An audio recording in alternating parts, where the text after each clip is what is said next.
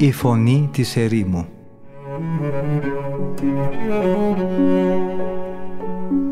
Συνομιλίες με τους Αγίους Πατέρες της ερήμου Την εκπομπή παρουσιάζει ο πρωτοπρεσβύτερος Ματθαίος Χάλαρης.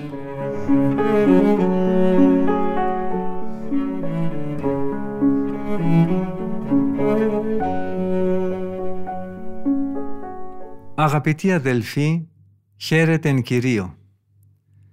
Από τον φιλόξενο και φιλόθεο διαδικτυακό ραδιοφωνικό σταθμό της Πεμπτουσίας ακούτε την εκπομπή «Η Φωνή της Ερήμου» που επιμελείται και παρουσιάζει ο πρωτοπρεσβύτερος Ματθαίος Χάλαρης.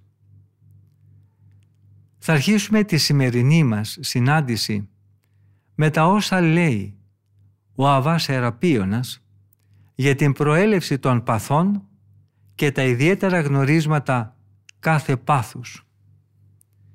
Υπάρχουν τρία είδη γαστριμαργίας διδάσκει ο Αβάς. Το πρώτο πειράζει τον μοναχό και τον αναγκάζει να φάει πριν από την καθορισμένη από τον κανονισμό ώρα. Το δεύτερο είδος συνίσταται στην ευχαρίστηση που νιώθει κανείς όταν γεμίζει την κοιλιά του. Αυτόν δηλαδή τον τύπο ανθρώπου τον ενδιαφέρει πολύ λίγο η ποιότητα των τροφών.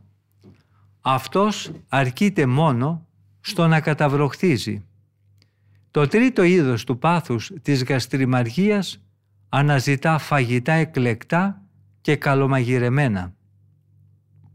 Και τα τρία είδη είναι πολύ επιζήμια για τον μοναχό αλλά και για τον αγωνιζόμενο πιστό και δεν είναι δυνατόν να ξεφύγει από αυτά παρά μονάχα αν επιδιώξει με τον ίδιο ζήλο και την ίδια σχολαστικότητα να απελευθερωθεί από τα δεσμά τους. Αν δεν πρέπει να επιτρέψει ο μοναχός στον εαυτό του να καταλύσει την εγκράτεια της τροφής πριν από την καθορισμένη ώρα, άλλο τόσο οφείλει να περικόψει την πολυφαγία, καθώς επίσης και την αναζήτηση πολυπίκυλων και πολυδάπανων φαγητών. Εδώ έχουμε τρεις εστίες ασθενειών, τόσο φοβερές για την ψυχή, όσο και επικίνδυνες. Το πρώτο είδος γαστριμαργίας γεννά την αντίδραση κυρίως του μοναχού για το μοναστήρι που ζει και κάνει την παραμονή του σε αυτό όλο και πιο θλιβερή και ανυπόφορη. Δεν υπάρχει καμιά αμφιβολία ότι όποιος βασανίζεται από αυτό το πάθος θα επιχειρήσει πολύ σύντομα να λιποτακτήσει και να φύγει από το κοινόβιο. Η δεύτερη μορφή γαστριμαργίας ανάβει τα πυρά της πορνείας και προκαλεί τα κεντρίσματα αυτού του πάθους. Η τρίτη πλέκει γύρω από τα θύματά της τα πολύπλοκα δίχτυα της φιλαργυρίας. Αυτή δεν θα επιτρέψει ποτέ στον πιστό να παραδώσει τον εαυτό του στην χριστομίμητη εγκράτεια και πτωχία μπορούμε να αναγνωρίσουμε και στον εαυτό μας την ύπαρξη αυτής της αρρώστιας από το εξής σημάδι. Ας υποθέσουμε ότι ένας αδελφός μας κράτησε να φάμε μαζί του. Τα φαγητά όμως που αυτός έχει ετοιμάσει δεν έχουν τη γεύση της αρεσκίας μας. Τότε εμείς, αδιάντροπα, χωρίς να φοβηθούμε μη τυχόν και γίνουμε ενοχλητικοί, αφήνουμε τον εαυτό μας να φτάσει μέχρι το σημείο να ζητήσει κάποιο συμπληρωματικό καρίκευμα.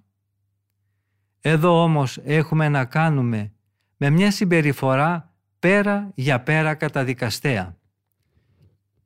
Και αυτό για τρεις λόγους.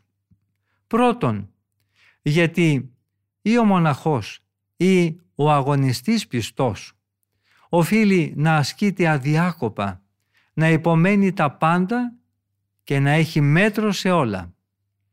Πρέπει, όπως λέει ο Απόστολος Παύλος, να μάθει να ικανοποιείται με αυτό που έχει. Πώς θα κατορθώσει κανείς να συγκρατήσει τα κρυφά πάθη που είναι τα σαρκικά, τα οποία είναι και τα βιαιότερα όταν ενοχλείται από την παραμικρότερη δυσάρεστη γεύση, όταν δηλαδή του είναι αδύνατον να νεκρώσει έστω και για μια στιγμή το λάριγκά του, έπειτα ενδέχεται ο αδελφός που μας φιλοξενεί να μην έχει εκείνη τη στιγμή αυτό που του ζητάμε και να νιώσει ντροπή για την αποκάλυψη της πτωχίας του ή της εγκράτειάς του, πράγμα που θα ήθελε να το γνωρίζει μόνο ο ίδιος και ο Θεός. Τέλος, το καρίκευμα που εμείς ζητάμε ενδέχεται να μην αρέσει στους άλλους. Έτσι, θέλοντας να ικανοποιήσουμε τη δική μας λεμαργία, θα φέρουμε και τους άλλους σε δύσκολη θέση. Δέστε λοιπόν πόσους λόγους έχουμε που μας αναγκάζουν να επιβληθούμε με κάθε τρόπο στην αδιαντροπιά μας. Υπάρχουν επίσης τρία είδη πορνείας. Η πρώτη συνίσταται στην ένωση του άνδρα με τη γυναίκα. Η δεύτερη είναι αυτή που πραγματοποιείται χωρίς σχέσεις με το άλλο φύlo, για την οποία, όπως διαβάζουμε στην Αγία Γραφή, τιμωρήθηκε από τον Κύριο ο Αυνάν, ο γιος του Πατριάρχη Ιούδα. Η Αγία Γραφή την αποκαλεί ακαθαρσία και ο Απόστολος Παύλος αναφέρει για αυτή τα εξής. Στους ανήπαντρους και στις χείρες συνιστώ. Καλό για αυτούς είναι να μείνουν όπως εγώ. Αν όμως δεν μπορούν να μείνουν εγκρατείς, ας παντρευτούν. Είναι καλύτερα να παντρεύεται κανείς παρά να καίγεται από την επιθυμία. Η τρίτη μορφή πορνείας είναι αυτή που γίνεται με τη σκέψη και την επιθυμία. Και γι' αυτή λέει ο Κύριος στο Ευαγγέλιο εγώ όμως σας λέω πως όποιος βλέπει μια γυναίκα με πονηρή επιθυμία έχει κιόλας διαπράξει μέσα του μοιχεία μαζί της. Ο Απόστολος Παύλος διακηρύσει ότι πρέπει να καταστρέψουμε με τον ίδιο τρόπο αυτές τις τρεις μορφές του πάθους. Αναφέρει στην προσκολασαής επιστολή του. «Απονεκρώστε», λέει, ό,τι σας συνδέει με το αμαρτωλό παρελθόν, την πορνεία, την ηθική ακαθαρσία, το πάθος. Στην προσεφεσίους επιστολή του πάλι παραθέτοντας μόνο τις δύο μορφές λέει «Αφού ανοίγετε στον Θεό, δεν πρέπει ούτε καν λόγος να γίνεται μεταξύ σας για ακολασία και κάθε είδους ηθική ακαθαρσία. Και αλλού πάλι λέει «Γιατί, να το ξέρετε καλά, κανένας από όσους επιδίδονται στην ακολασία, στην ανηθικότητα, στην πλεονεξία, που είναι ουσιαστικά ειδωλολατρία, δεν θα έχει μερίδιο στη Βασιλεία του Χριστού και Θεού. Τα τρία αυτά αμαρτήματα μπορούν να αποκλείσουν την είσοδο του ανθρώπου στη Βασιλεία των Ουρανών. Γι' αυτό πρέπει να αγωνίζεται κανείς εναντίον και των τριών με την ίδια ένταση και προσοχή. Η φιλαργυρία έχει επίσης τρεις μορφές. Η πρώτη εμποδίζει αυτούς που απαρνούνται τον κόσμο να μοιράσουν την περιουσία τους και τα υπάρχοντά τους. Η δεύτερη μας πείθει να αποκτήσουμε πάλι αυτά που ήδη έχουμε μοιράσει στους στοχούς με περισσότερο πάθος. Η τρίτη μας οθεί στο να επιθυμήσουμε ή και να αποκτήσουμε πράγματα που ούτε καν είχαμε στο παρελθόν. Διακρίνουμε επίσης τρία είδη οργής. Το πρώτο ονομάζεται θυμός και είναι σαν μία φωτιά που καίει μέσα μας. Το δεύτερο είδος αυτού του πάθους εκδηλώνεται προς τα έξω με λόγια και πράξεις και το ονομάζουμε οργή. Ο Απόστολος Παύλος λέει για αυτά τα δύο πρώτα είδη. Τώρα όμως πετάξτε τα όλα αυτά από πάνω σας. Την οργή, το θυμό, την πονηρία. Το τρίτο δεν μοιάζει με τα δύο προηγούμενα. Δεν είναι δηλαδή μια μεγάλη φλόγα που φουντώνει και μπορεί κανείς να την καταστήλει αμέσως, αλλά διαρκεί μέρες και χρόνια. Αυτό λέγεται μήνης. Και τα τρία αυτά είδη του θυμού πρέπει να τα αποφεύγουμε και να τα αποστρεφόμαστε με όλη μας τη δύναμη. Η λύπη έχει δύο μόνο είδη. Το πρώτο είναι γέννημα κάποιας αντίδρασης και ενός θυμού που έχει κατασταλεί και λουφάζει μέσα μας. Η λύπη μπορεί επίσης να προέρχεται και από το βίωμα μιας απώλειας ή μιας αποθυμένης επιθυμίας. Το άλλο είδος λύπης είναι έκφραση ενός κρυφού εσωτερικού άγχους ή ενός βιώματος αποκαρδίωσης και απελπισίας. Παρατηρούμε επίσης και στην ακιδεία δύο είδη. Το ένα κάνει κυρίως τον μοναχό που βασανίζεται από άγχος να καταφεύγει στον ύπνο. Το άλλο τον σπρώχνει να εγκαταλείπει το κελί του και να μην θέλει να σταθεί εκεί μέσα. Όσο για την καινοδοξία, αυτή ποικίλει πολύ στις μορφές της και χωρίζεται σε διάφορα είδη. Συνοπτικά μπορούμε να αναφέρουμε αυτά τα δύο είδη. Στο πρώτο είδος η έπαρση γεννιέται από τα χαρίσματα και τις εμφανείς σωματικές δυνατότητες. Το δεύτερο είδος καινοδοξίας διεγείρεται από ματαιόδοξη επιθυμία για απόκτηση χαρισμάτων και πνευματικών αγαθών.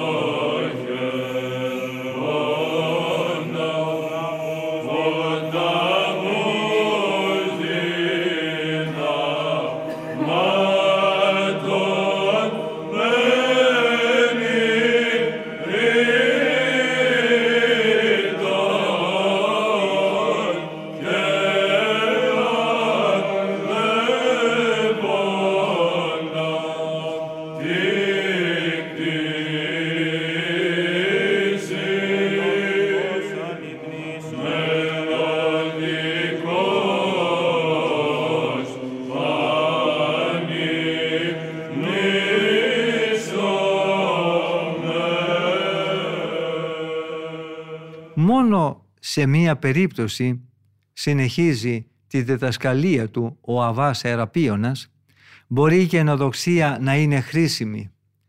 Και αυτή είναι εκείνη των αρχαρίων που ασχολούνται και ενοχλούνται ακόμη από σαρκικά πάθη. Ας φέρουμε ένα παράδειγμα. τη στιγμή που το πνεύμα της πορνείας πιέζει με ένταση κάποιον, τότε του έρχεται στη μνήμη το ιερατικό αξίωμα, το οποίο θα ήθελε κάποτε να λάβει. Και έτσι αυτή η ματαιόδοξη επιθυμία του αναστέλει την άλλη, την εμπαθή. Πολλές φορές επίσης μπορεί να συνεφέρει κάποιον από την τάση για συγκατάθεση στην εσχρή επιθυμία, η σκέψη ότι θα χάσει τη γνώμη που έχουν οι άλλοι για αυτόν. Τον σταματάει δηλαδή η σκέψη ότι οι άλλοι τον θεωρούν άγιο και αναμάρτητο και ότι τώρα κινδυνεύει να χάσει την υπόλοιψή του. Με αυτές λοιπόν τις σκέψεις ο μοναχός αντιδρά στις ακάθαρτες εξάρσεις της εσχρής επιθυμίας, οι οποίες του φαίνονται απέσιες και ανάξιες, σε σύγκριση με την εκτίμηση που του έχουν οι άλλοι, αλλά και με το αξίωμα της ιεροσύνης, που τόσο πολύ επιθυμεί. Έτσι, με ένα μικρότερο κακό, καταπνίγει ένα άλλο μεγαλύτερο. Γιατί είναι προτιμότερο να υποστεί κανείς τις προσβολές της καινοδοξίας παρά να πέσει στη φωτιά της πορνείας όπου η ζημιά είναι σχεδόν ανεπανόρθωτη. Ο προφήτης Ισαΐας μας παρουσιάζει αυτή την ιδέα με μια πολύ επιτυχημένη έκφραση και λέει «Επειδή θέλω να τιμάτε το όνομά μου, θα συγκρατήσω το θυμό μου. Για χάρη της δόξας μου θα τον δαμάσω και δεν θα σε εξολοθρεύσω.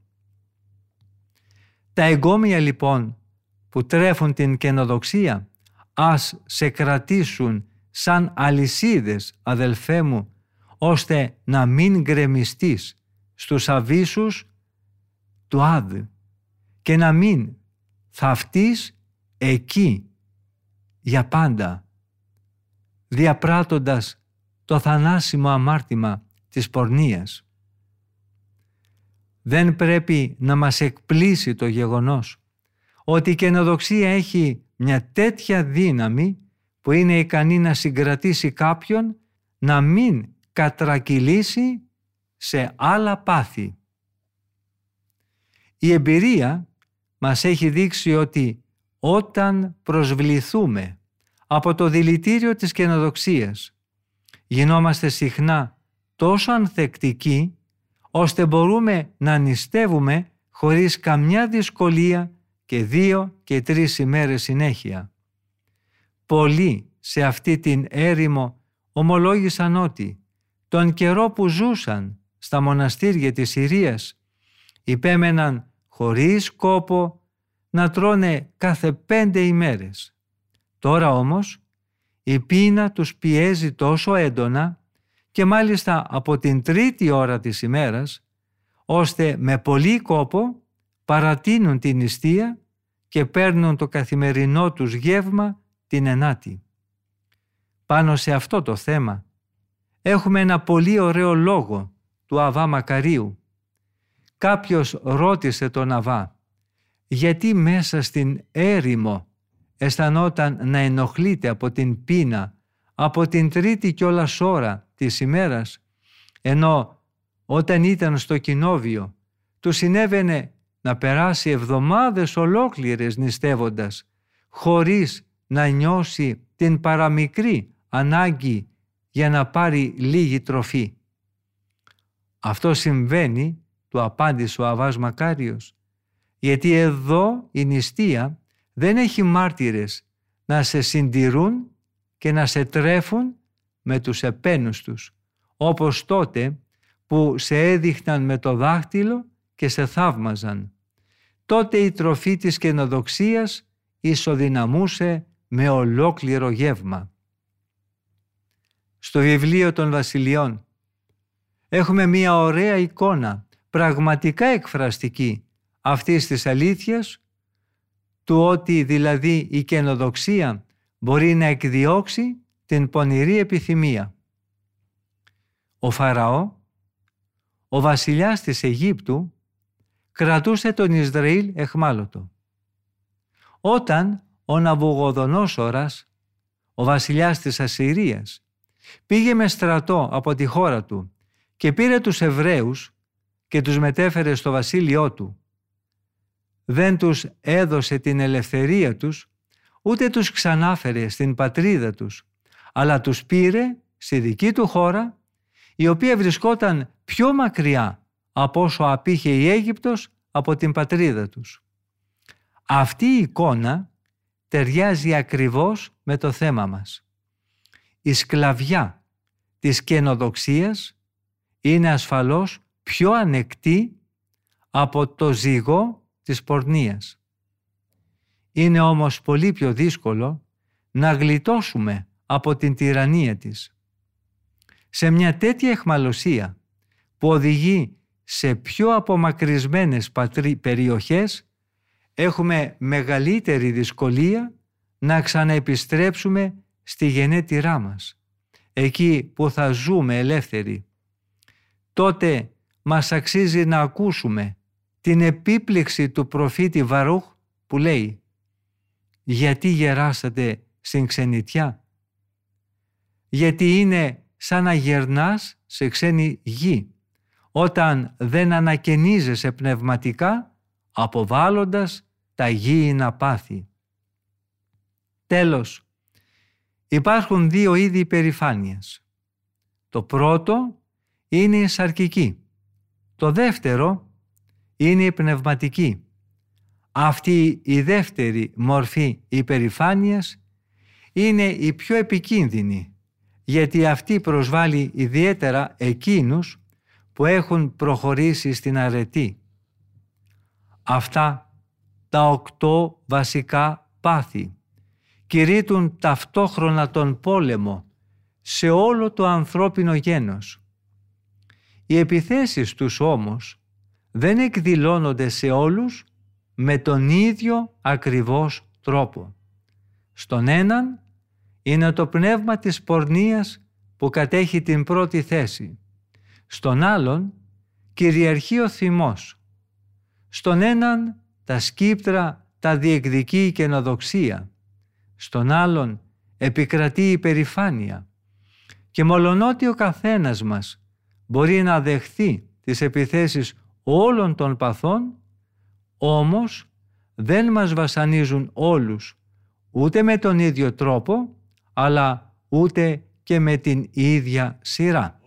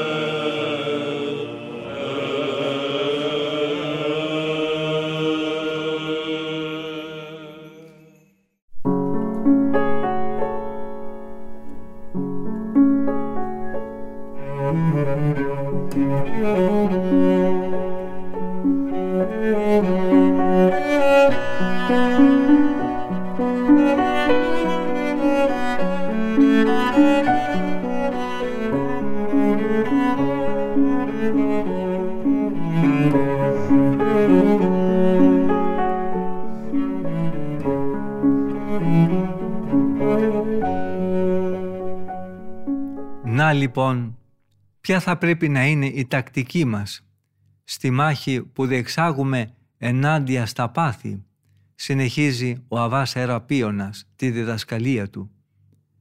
Πρέπει ο καθένας μας, αφού αναγνωρίσει το πάθος που τον ενοχλεί περισσότερο, να εστιάσει σε αυτό ακριβώς το σημείο τον αγώνα εναντίον του.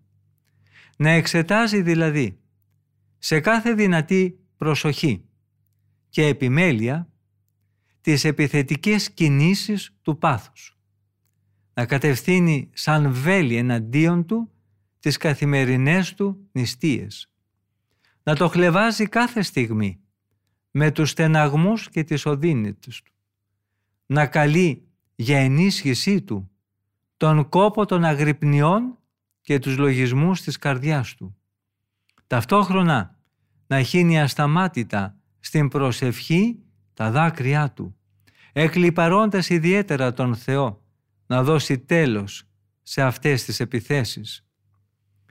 Μολονότι το έργο της κάθαρσης απαιτεί από μέρους μας μια αδιάκοπη νυχθήμερη μέρημνα και φροντίδα, εν τούτης είναι αδύνατον να νικήσουμε οποιοδήποτε πάθος αν δεν έχουμε από πριν κατανοήσει ότι η επιμέλειά μας και ο κόπος μας δεν είναι αρκετά για να μας χαρίσουν την ποθούμενη νίκη.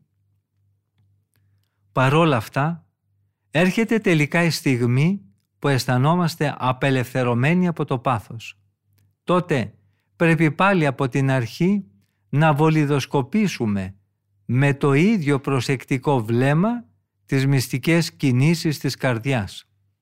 Μετά να επιλέξουμε ανάμεσα στα υπόλοιπα πάθη μας αυτό που θα δούμε ότι έχει τη μεγαλύτερη δύναμη και που μας διακατέχει έντονα και να αντιστρατεύσουμε πεισματικά όλα τα πνευματικά όπλα.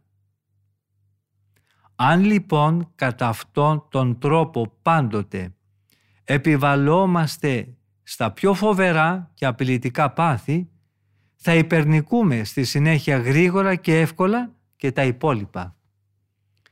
Η ψυχή καθώς πολεμά εναντίον των παθών βλέπει ότι όσο περιστέλει το πάθος τόσο και αυξάνεται η δύναμή της και έχοντας πλέον αντιμέτωπους όλο και πιο αδύναμους εχθρούς θα μεταβάλει τη μάχη σε θριαμβευτική νίκη. Αυτό το κίνητρο έχουν και οι θηριομάχοι. Αυτούς τους ελκύει η σκέψη της αμοιβής και τους παρακινεί να παλέψουν ενώπιον επίγειων βασιλέων με κάθε είδους άγρια θηρία. Στην αρχή διαλέγουν τα πιο δυνατά και τα πιο φοβερά σε αγριότητα θηρία και ξεκινούν με αυτά τη μάχη. Όταν απαλλαγούν από αυτά, καταβάλουν ευκολότερα τα άλλα, τα οποία είναι πιο αδύνατα και λιγότερο τρομερά. Με την ίδια μέθοδο και εμείς καταπνίγουμε τα πιο ισχυρά πάθη για να φτάσουμε βαθμιαία στα πιο αδύναμα. Έτσι τα νικάμε ολοκληρωτικά, σίγουρα και ακίνδυνα. Δεν θα πρέπει να μας περάσει ποτέ η σκέψη ότι επειδή πολεμάμε εναντίον ενός μόνο πάθους, αδιαφορούμε για τα χτυπήματα που μπορεί να μας έλθουν από αλλού και ότι είμαστε εκτεθειμένοι στον κίνδυνο ενός απρόβλεπτου πλήγματος. Αυτό το κακό δεν μπορεί ποτέ να συμβεί, γιατί είναι αδύνατον. Ένας άνθρωπος που φροντίζει για την κάθαρση της καρδιάς του και που μέσα από αυτή την προοπτική έχει θέσει σε ενέργεια όλες τις δυνάμεις της ψυχής του για να αντιμετωπίσει τις επιθέσεις ενός πάθους, να μην εναντιώνεται συγχρόνως και σε όλα τα άλλα πάθη και να μην βρίσκεται με την ίδια ένταση σε θέση μάχης εναντίον τους.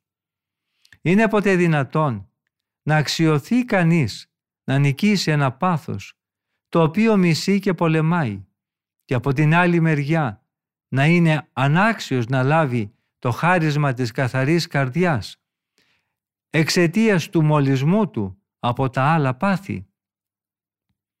Αφού λοιπόν έχουμε βάλει σαν βασική μας μέρημνα τον αγώνα εναντίον κάποιου πάθους, θα κάνουμε εντατική προσευχή για αυτό το στόχο μας.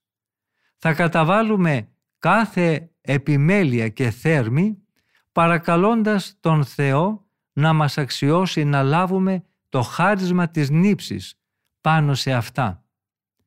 Με αυτό τον τρόπο θα πετύχουμε πολύ γρήγορα τη νίκη. Αυτή την τακτική μας διδάσκει να εφαρμόσουμε στις μάχες μας εναντίον των παθών ο προφήτης Μωυσής, ο οποίος μας συνιστά παράλληλα να μην εμπιστευόμαστε στην αρετή μας.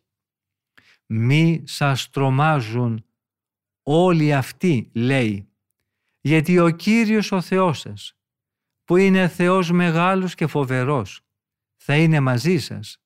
Αυτός θα διώξει σιγά σιγά όλα αυτά τα έθνη από μπροστά σας. Δεν θα μπορέσετε να τα εξοντώσετε μόνο μιας, γιατί έτσι θα πλήθαιναν τα άγρια θηρία εναντίον σας. Αλλά ο Κύριος ο Θεός σας θα τους υποτάξει σε εσάς. Θα τους προκαλέσει μεγάλο πανικό που θα τους οδηγήσει στην καταστροφή. Ο προφήτης Μωυσής επίσης μας προειδοποιεί να μην υπερηφανευόμαστε για τις νίκες μας. Θα φάτε και θα χορτάσετε, λέει. Θα χτίσετε ωραία σπίτια και θα εγκατασταθείτε σε αυτά. Θα πολλαπλασιαστούν τα βόδια σας και τα πρόβατά σας και θα αυξηθεί το ασίμι σας, το χρυσάφι σας και όλα σας τα υπάρχοντα. Προσέξτε όμως τότε να μην υπερηφανευτείτε και ξεχάσετε τον Κύριο τον Θεό σας. Γιατί Αυτός είναι που σας έβγαλε από την Αίγυπτο, τον τόπο της δουλείας. Αυτός σας οδήγησε μέσα από τη μεγάλη και φοβερή έρημο. Ο σοφός Σολομώντας επίσης λέει στις παροιμίες «Μη χαίρεσαι στην πτώση του εχθρού σου και ας μην εφραίνεται η καρδιά σου όταν αυτός κλονίζεται. Μήπως το δει ο Κύριος και για κακό το λογαριάσει και αναστείλει το θυμό εναντίον του. Μήπως δηλαδή ο Κύριος, βλέποντας την έπαρση της καρδιάς σου, σταματήσει να πολεμά τον εχθρό και έτσι εσύ, όντας εγκαταλελειμμένος από Αυτόν, θα συνεχίσεις να βασανίζεσαι από το πάθος το οποίο με τη χάρη του Θεού είχες νικήσει. Ο προφήτης Δαβίδ άλλωστε δεν θα έλεγε προσευχητικά στον Θεό «Μην αφήνεις στα θηρία τη ζωή εκείνων που σε ανυμνούν και σε δοξολογούν». Αν δεν γνώριζε ότι πολλοί εξαιτίας της έπαρσης της καρδιάς τους παραδόθηκαν ξανά στα πάθη που είχαν πριν νικήσει. Τόσο η εμπειρία, όσο και οι αναρρύθμιτες μαρτυρίες της Αγίας Γραφής μας πείθουν ότι οι ανθρώπινες δυνάμεις μας, αν δεν στηριχθούν στη βοήθεια που μόνο ο Θεός μπορεί να δώσει, δεν θα μπορέσουν ποτέ να υπερνικήσουν τόσο ισχυρούς εχθρούς. Γι' αυτό στον Θεό και μόνο οφείλουμε να αποδίδουμε πάντοτε την τιμή για τις νίκες μας. Μας προειδοποιεί γι' αυτό ο προφήτης Μωυσής λέγοντας «Όταν όμως ο Κύριος ο Θεός σας θα τους έχει πια διώξει από μπροστά σας, μη σκεφτείτε ότι επειδή είστε δίκαιοι και ακέραιοι σας έφερε στη χώρα εκείνη για να την κατακτήσετε και για να εγκατασταθείτε εκεί. Στην πραγματικότητα, επειδή τα άλλα έθνη είναι ασεβή, γι' αυτό ο Κύριος θα τα διώξει από μπροστά σας. Για όποιον έχει τα μάτια της ψυχής ανοιχτά και τα αυτιά τεντωμένα για να ακούει τα λόγια του προφήτου, έχουν αυτή εδώ την έννοια. Όταν οι μάχες σου εναντίον των σαρκικών παθών θα έχουν στεφθεί με τη νίκη και εσύ θα είσαι έξω από τον βούρκο τους απελευθερωμένος από τη ζωή αυτού του κόσμου, τότε να μην επαρθείς από την ευτυχή έκβαση του αγώνα και από τον θρίαμβό σου και να μην αποδώσεις τη νίκη σου στην αρετή σου ούτε στη σοφία σου. Να μην περάσει ποτέ από το νου σου η σκέψη ότι οι προσπάθειές σου, ο ζήλος σου και η καλή χρήση της ελευθερίας σου είναι αυτά που σου χάρισαν τη νίκη εναντίον των δυνάμεων του κακού και των σαρκικών παθών. Γιατί είναι αναμφισβήτητο ότι σε κανένα μέτωπο δεν θα κέρδιζε στον αγώνα αν ο Κύριος δεν σου είχε φτιάξει με τη χάρη του ένα ισχυρό χειρό και αν δεν σε προστάτευε.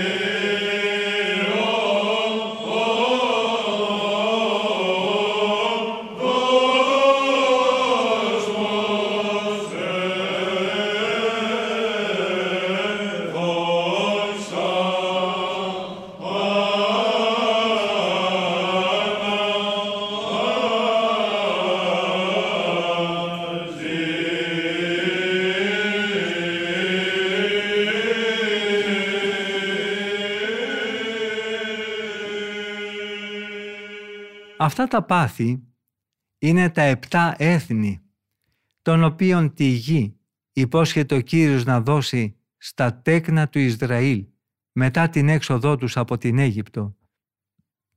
Το κάθε τι που συνέβαινε τότε στους Ισραηλίτες ήταν κατά τον Απόστολο Παύλο προτυπώσεις. Οφείλουμε συνεπώς και εμείς να τα μελετούμε προσεκτικά και να διδασκόμαστε από όλα αυτά. Έχει λοιπόν υποθεί Όταν ο Κύριος ο Θεός σας σας φέρει στη χώρα που τώρα πάτε να την κατακτήσετε, θα διώξετε στο πέρασμά σας πολλά έθνη. Τους Χεταίους, τους Γεργεσαίους, τους Αμοραίους, τους Χαναναίους, τους Φερεζαίους, τους Εβαίους και τους Ιεβουσαίους.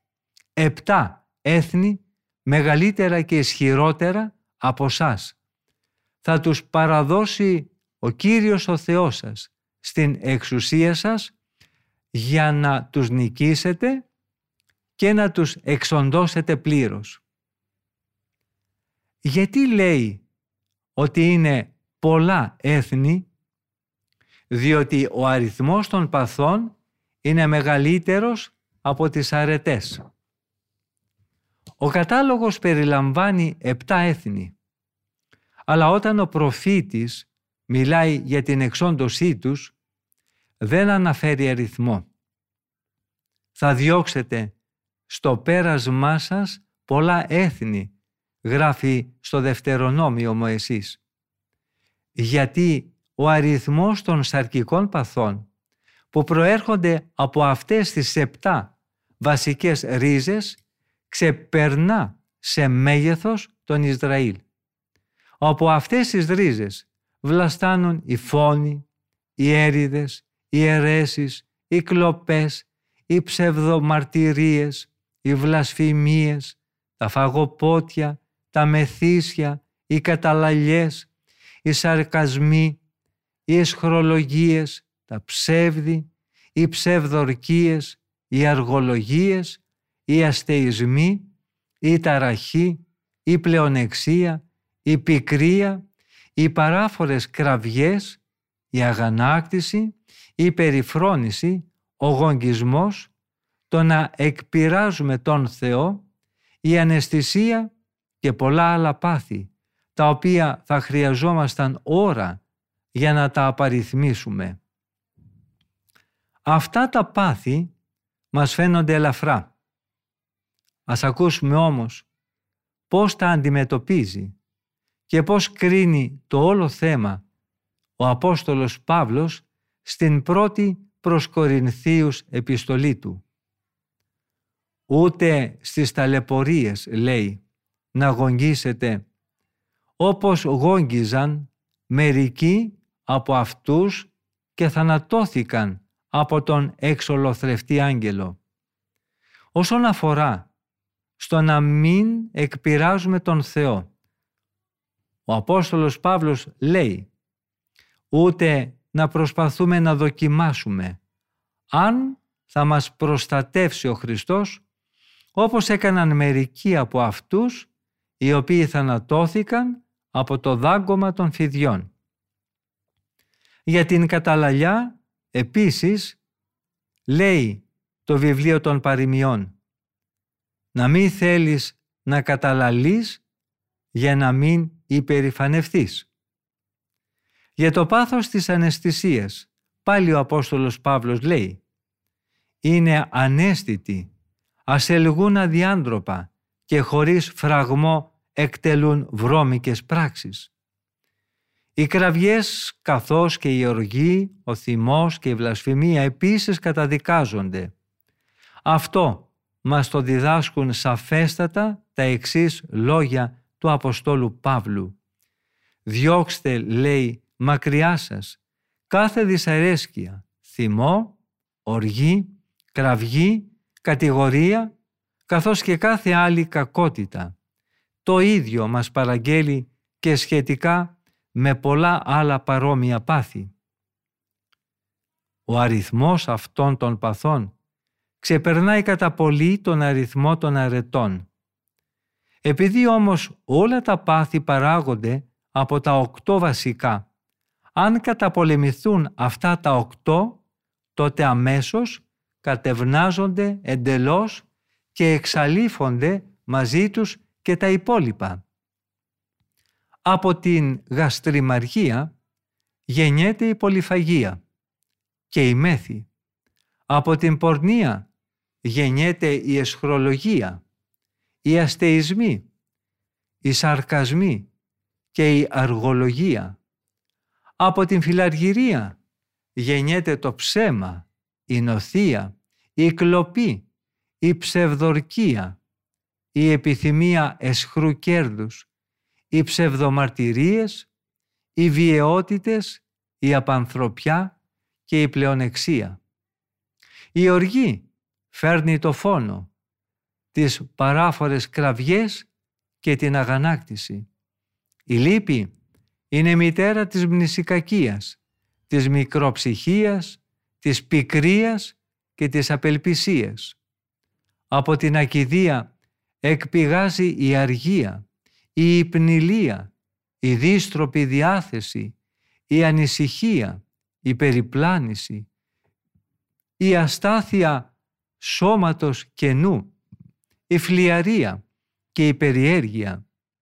Από την καινοδοξία γεννιούνται οι φιλονικίες, οι αιρέσεις, ο κομπασμός και η αγάπη προς τις καινοτομίες. Από την υπερηφάνεια τέλος φυτρώνει η περιφρόνηση, ο φθόνος, η ανυπακοή, η βλασφημία, ο γογγισμός και η καταλαλιά. Αυτά τα ολέθρια πάθη είναι περισσότερα σε αριθμό σε σχέση με τις αρετές. Είναι επίσης και πιο ισχυρά, όπως το νιώθουμε ήδη από τον πόλεμο που μας κηρύττει η ίδια η φύση μας. Η απόλαυση των σαρκικών παθών βρίσκει τόπο μέσα μας πιο δυναμικά σε σχέση με αυτόν που έχει η έφεση για τις αρετές. Και αυτή η έφεση προς την αρετή δεν επιτυγχάνεται παρό μόνο με το τίμημα της πιο βαθιάς συντριβής της καρδιάς και της τέλειας νέκρωσης του σώματος. Οι λεγεώνες των εχθρών μας είναι αναρρύθμιτες. Για αυτές ο Απόστολος Παύλος γράφει στην προσεφεσίους επιστολή του γιατί δεν έχουμε να παλέψουμε με ανθρώπους αλλά με αρχές και εξουσίες δηλαδή με τους κυρίαρχους τους σκοτεινού τούτου κόσμου τα πονηρά πνεύματα που βρίσκονται ανάμεσα στη γη και στον ουρανό. Επίσης, ο προφήτης Δαβίδ λέει στους ψαλμούς «Στα αριστερά σου χίλιοι θα πεθάνουν, δέκα χιλιάδες στα δεξιά σου». Αν λοιπόν τις εκλάβουμε όλες αυτές τις αρχές και τις εξουσίες με τα μάτια της πίστης, θα δούμε πολύ καθαρά ότι μας ξεπερνούν κατά πολύ και σε αριθμό και σε δύναμη και ότι εμείς είμαστε μπροστά τους φτωχές υπάρξεις, σαρκικές και γήινες και επιπλέον ότι έχουμε να παλέψουμε με εχθρούς πνευματικούς οι οποίοι έχουν ουσία και οντότητα πνευματική και λεπτή σαν τον αέρα. Στο σημείο αυτό αδελφοί μου φτάσαμε στο τέλος και της σημερινής ραδιοφωνικής επικοινωνίας μας. Ευχαριστούμε πολύ όλους και όλες εσάς που είχατε την καλοσύνη να μείνετε μαζί μας ακούγοντας τα σοφά λόγια των Αγίων Πατέρων της Ερήμου. Θα συναντηθούμε και πάλι στην ίδια ραδιοφωνική συχνότητα της Πεμπτουσίας την επόμενη εβδομάδα, την ίδια μέρα και ώρα. Από τον ομιλούντα και τον τεχνικό ήχου, θερμές ευχές για μια ευλογημένη μέρα. Ο Θεός με θυμών.